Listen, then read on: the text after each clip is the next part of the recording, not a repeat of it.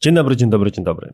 Witam Cię w kolejnym odcinku mojego programu Konkretnie o marketingu. I dziś konkretnie porozmawiamy sobie, no właśnie na żaden temat chciałbym powiedzieć, w sensie żaden jeden. Będziemy mieli tematów kilka. Przygotowałem dzisiaj 10 pytań zebranych od Ciebie, od Was, osób po drugiej stronie, na które chciałbym odpowiedzieć.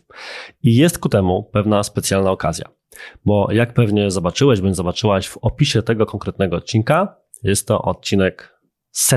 Jeżeli śledzisz mnie albo znasz tylko z YouTube'a i to z tej jego części, gdzie poza nagraniami podcastu jest jeszcze moja twarz i to, co widzisz w tej chwili, czyli ja produkujący się przed kamerą, to dla Ciebie jest to zaledwie kilkunasty prawdopodobnie odcinek. Natomiast prawda jest taka, że program konkretnie o marketingu rozpoczął się w formie podcastu ponad 2 lata temu, w lutym 2020 roku i tak trwa do dzisiaj.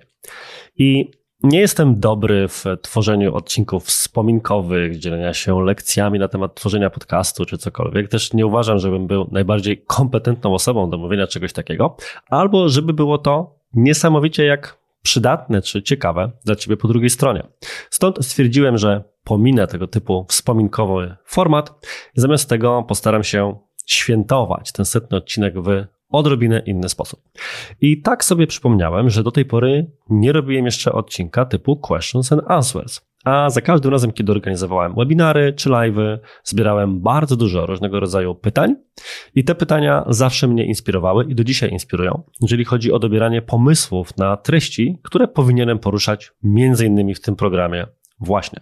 Stąd zebrałem 10 spośród kilkudziesięciu pytań, które otrzymałem po tym, jak wrzuciłem właśnie w swoje media społecznościowe, które mam nadzieję, że śledzisz, że szykuję się do nagrania 100 odcinka. Dobrze, że na marginesie mówiąc w ogóle o nim pamiętałem, ponieważ mam coś takiego, że za każdym razem, kiedy mam jakąś rocznicę związaną ze swoją internetową twórczością, to przeważnie z jakiegoś powodu ją przegapiam.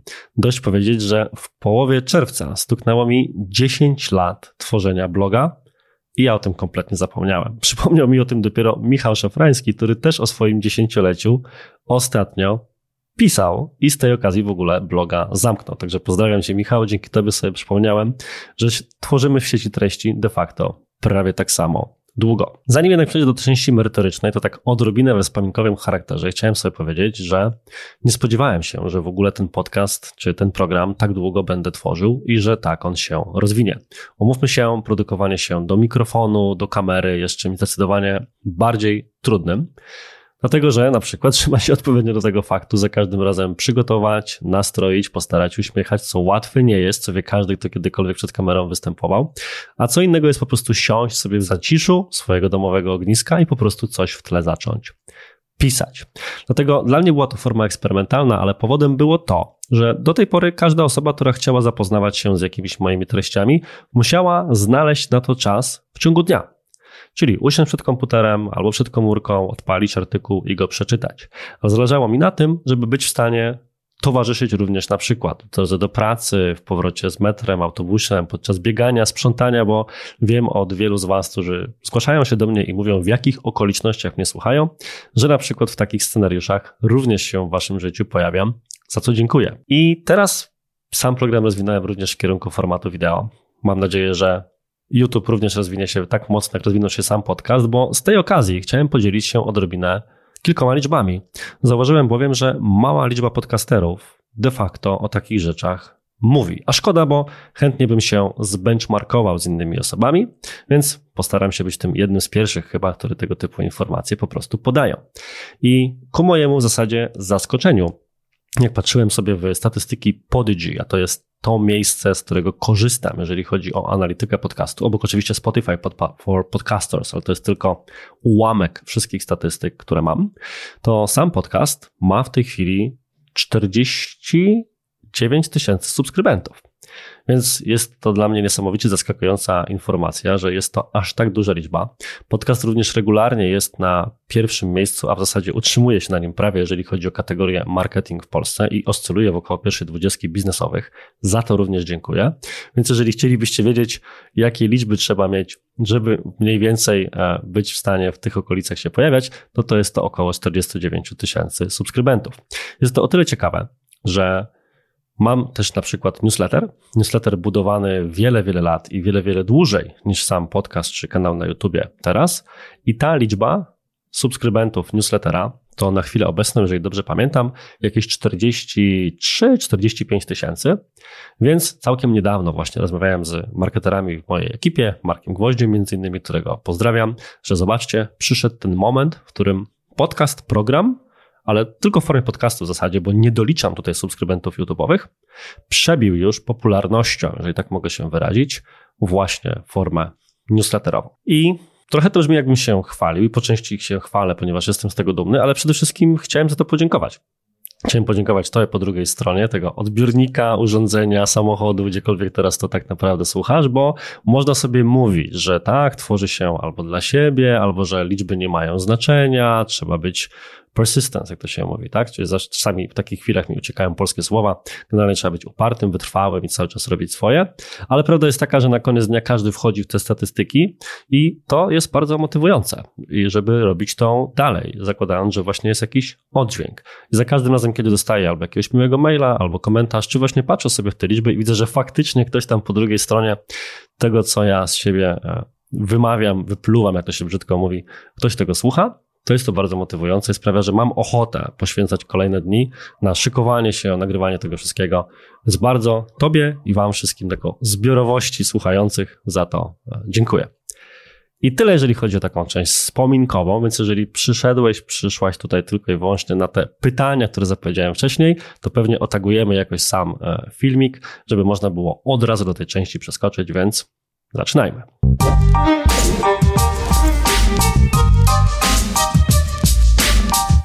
I tak jak powiedziałem, ze wszystkich pytań, które dostałem przez ten ostatni czas, wybrałem sobie 10. Było ich dużo, dużo więcej.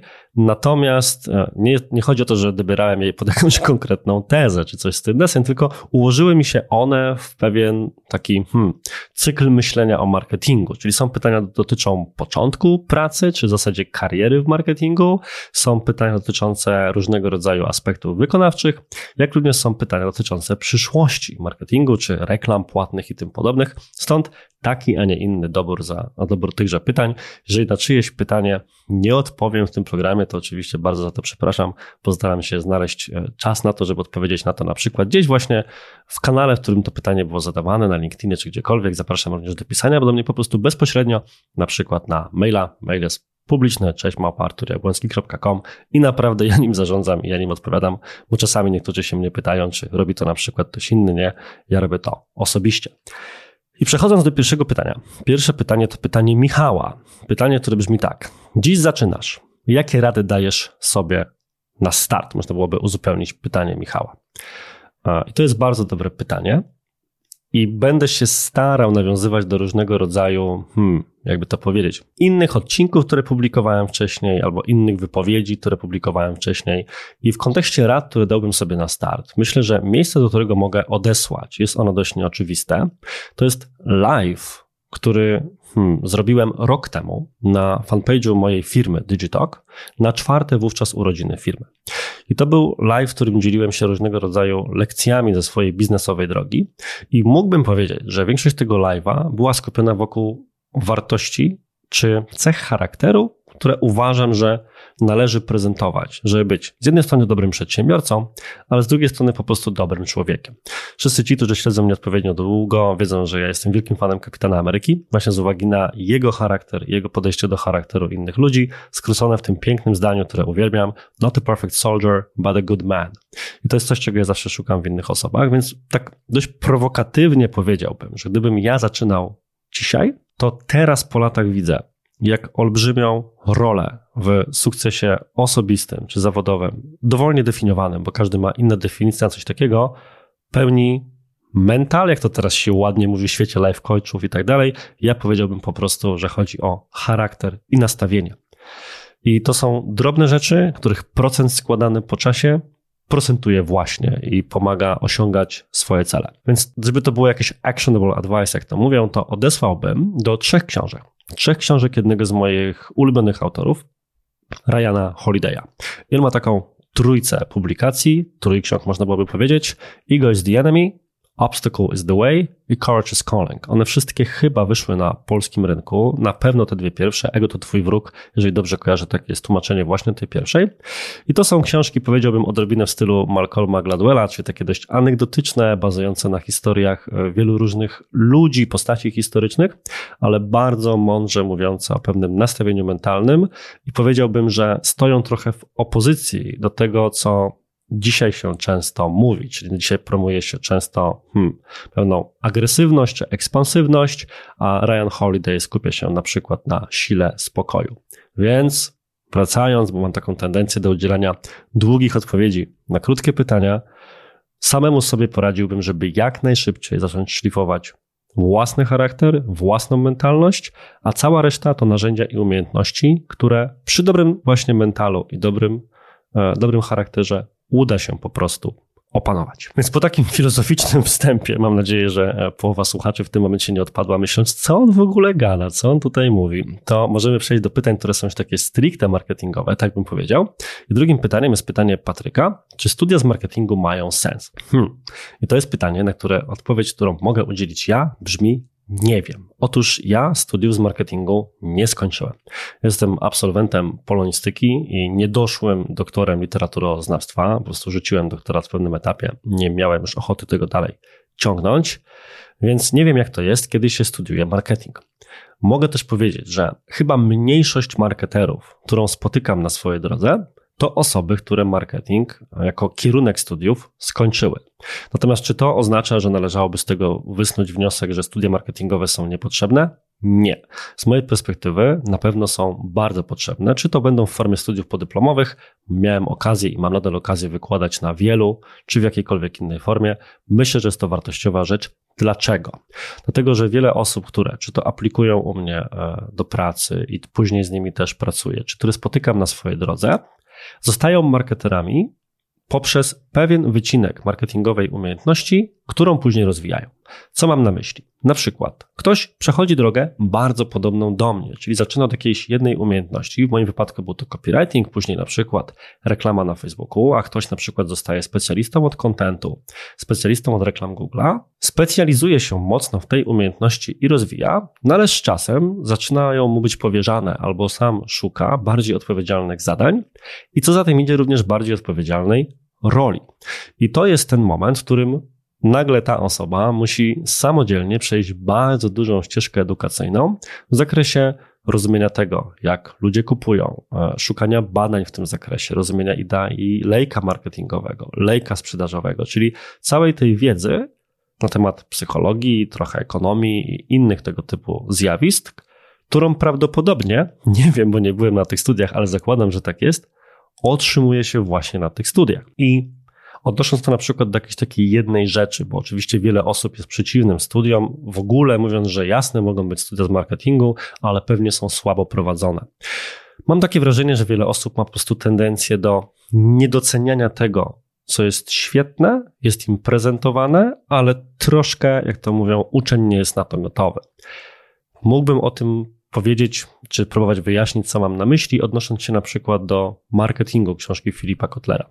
Wiele osób, które idzie właśnie na studia marketingowe, dostaje na pierwszym roku tę pozycję. Ona jest taka gruba, można by nią zabić, gdyby kogoś nią rzucić. Nie, że miał takie plany oczywiście. I potem się okazuje, że ktoś to zaczyna czytać. Jest tam bardzo dużo oczywiście o takim wysokopoziomowym, korporacyjnym marketingu i stwierdza, bez sensu. I idzie sobie dalej. I potem do tego nie wraca i na przykład pokutuje w nim przekonanie, że marketing Filipa Kotlera nie jest ciekawy.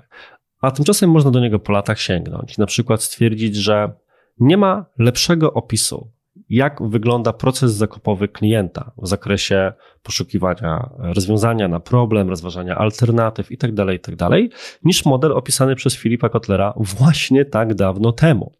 Więc pewne lektury człowiek chyba dojrzewa do nich po czasie, albo po prostu musi do nich podejść z otwartą głową, bez jakichś zapośredniczonych opinii gdzieś z zewnątrz. No a takimi lekturami, na przykład z tego co wiem, rozmawiając z absolwentami, człowiek zajmuje się na studiach marketingowych. Więc czy studia marketingu mają sens? Myślę, że jak najbardziej tak. Solidnych, teoretycznych i aplikowalnych do praktyki podstaw brakuje wielu marketerom na rynku i na pewno jest to wówczas mocny wyróżnik. Kolejne pytanie, które było krótkie i moja odpowiedź była długa, więc nie wiem, ile zajmie mi ten odcinek, a będzie to najdłuższy odcinek na kanale. Natomiast idąc dalej, kolejne pytanie jest następujące. W jaki sposób najlepiej rozpocząć przygodę z marketingiem, by od zera dojść do bohatera? Nie wiem, jaka jest najlepsza droga, natomiast mogę powiedzieć, odnosząc się troszkę do własnej ścieżki, którą przeszedłem, co uważam za dobrą drogę. Uważam, że bardzo dobrą metodą na wejście w marketing jest zaczepienie się w agencji marketingowej. Czy to na stanowisko juniorskie, jeżeli mamy już jakieś doświadczenie, czy na stanowisko stażowe. Dlaczego? Dlatego, że agencja, jak my się to śmiejemy w firmie, to jest taki rodzaj biznesu, w którym człowiek się starzeje 2 razy, choć z uwagi na to, jak dużo jest pracy. Bo nie ma się co oszukiwać, agencja reklamowa jest miejscem, w którym pracuje się intensywnie, i dużo. I trzeba się na to nastawić. Natomiast praca w agencji jest jednocześnie piękna na kilku poziomach, dlatego że pracując w jednej firmie stykamy się z jedną konkretną branżą i przyzwyczajeniami na przykład osób pracujących w tej branży i od tej pory traktujemy, że ta branża i jej promocja działa w konkretny sposób. Natomiast w agencji przeważnie jedna osoba pracuje przy szeregu projektów i to oznacza, że jeżeli są to projekty z tej samej branży, a tak również bywa, to mamy nie jedną perspektywę, ale wiele perspektyw. A jeżeli jest to wiele branż, to w czasie, w którym jedna osoba poznaje, pracując na samodzielnym stanowisku w jednej firmie, tylko jedną branżę, my symultanicznie nabieramy doświadczenia czy wiedzy w zakresie kilku.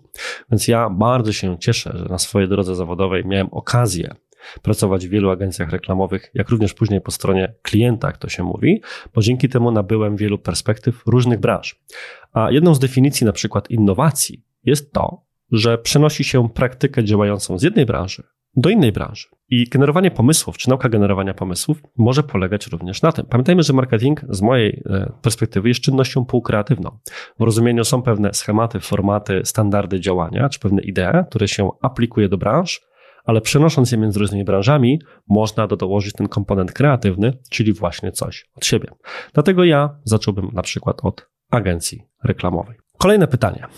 Jakie są dla Pana ważne cechy charakteru i umiejętności, żeby mógł Pan taką osobę u siebie zatrudnić, wiedząc, że ta osoba nie ma dużego doświadczenia w tej branży? I to jest pytanie, które bardzo mocno wiąże się z tym pierwszym pytaniem odnośnie rad dla siebie początkującego. Więc myślę, że mogę powiedzieć w imieniu wielu osób zajmujących się rekrutacją, bo ja do dzisiaj sam jestem również zaangażowany bezpośrednio w rekrutację u siebie w firmie, mimo że mamy już na pokładzie i osoby od HR-u i sama organizacja zbliża się do 60 osób, że najważniejsze jest rekrutowanie poprzez postawę i charakter, a nie poprzez umiejętności. Tutaj moje ukłony i pozdrowienia dla Radka Drzewieckiego, który wiem, że tego typu podejście mocno forsuje również na rynku. Ja się z nim absolutnie zgadzam, ponieważ jeżeli będzie odpowiednia postawa i charakter, to każdą umiejętność idzie opanować. I jakie są te cechy, o które w tym momencie ja szukam? Przede wszystkim szukam skromności, ale nie w takim naszym polskim rozumieniu, przepraszam, że tak to trochę przymiotnikowo traktuje nasz kraj, ale tak się zwykło o tym mówić, czyli takim nastawieniem, że jestem beznadziejny, jestem gorszy od innych. Nie o to chodzi. Chodzi raczej o to, żeby nie mieć wektora wybitego w drugą stronę. Jestem niesamowity, jestem lepszy od innych. Moment, w którym przychodzisz do pracy i myślisz sobie, że jesteś lepszy od innych, to moment, w którym przegrałeś z mojej perspektywy. Więc my na przykład w kontekście Digitalka bardzo często sobie powtarzamy, że wolimy być ciut za uprzejmi i ciut za skromni. Bo lepiej z dwojga złego przegiąć tę drugą stronę, niż iść przy życie przekonanym o własnej wyjątkowości, bo kiedy jest się w takiej postawie, to jest się nieotwartym na feedback i nieotwartym na dalszy rozwój. Po prostu zatrzymujemy się w jakimś momencie w czasie, uważając, że oto osiągnęliśmy już wszystko. Inna rzecz, której bym szukał, to jest postawa ja jestem ok, ty jesteś ok. Czyli coś o tym często się chyba w psychologii również mówi, bo to wiąże się na przykład z umiejętnością odpowiedniego przyjmowania informacji zwrotnej, która może być bezpośrednia, ale będąc uprzejma, ma być dla nas wartościowa. Wiele osób jakąkolwiek formę krytyki własnej pracy czy feedbacku traktuje wówczas bardzo mocno personalnie i jednocześnie jest to rzecz, która taką osobę, mówiąc delikatnie, gasi, a nie o to chodzi. Ja idę przez życie i często z własnym zespołem cały czas mówiąc, Boże, łapcie mnie tylko na tym, co robię źle. Powiedzcie mi, bo tylko wtedy mogę się poprawić, nad sobą pracować, jeżeli dowiem się, co robię źle. A trzecim wątkiem jest założenie, że dobro organizacji i dobro klienta jest ważniejsze niż moje osobiste emocje. I tu nie chodzi, że czyjeś emocje nie są ważne, ponownie, bo to bardzo mocno wynika z kontekstu książki Ryana Holiday'a, o której mówiłem wcześniej. Chodzi po prostu o to, że ego to twój wróg. I czasami jest tak, że powiemy coś w taki sposób, żeby się wybielić, czy jakąś informację pominiemy, bo boli nas przyznanie się do błędu, na coś zareagujemy emocjonalnie, bo jak on może tak mówić, nie próbując wczuć się w buty tej drugiej osoby, żeby zrozumieć, z czego wynika to, że ona to mówi, czyli naszą pierwotną reakcją jest reakcja przez pryzmat siebie samego.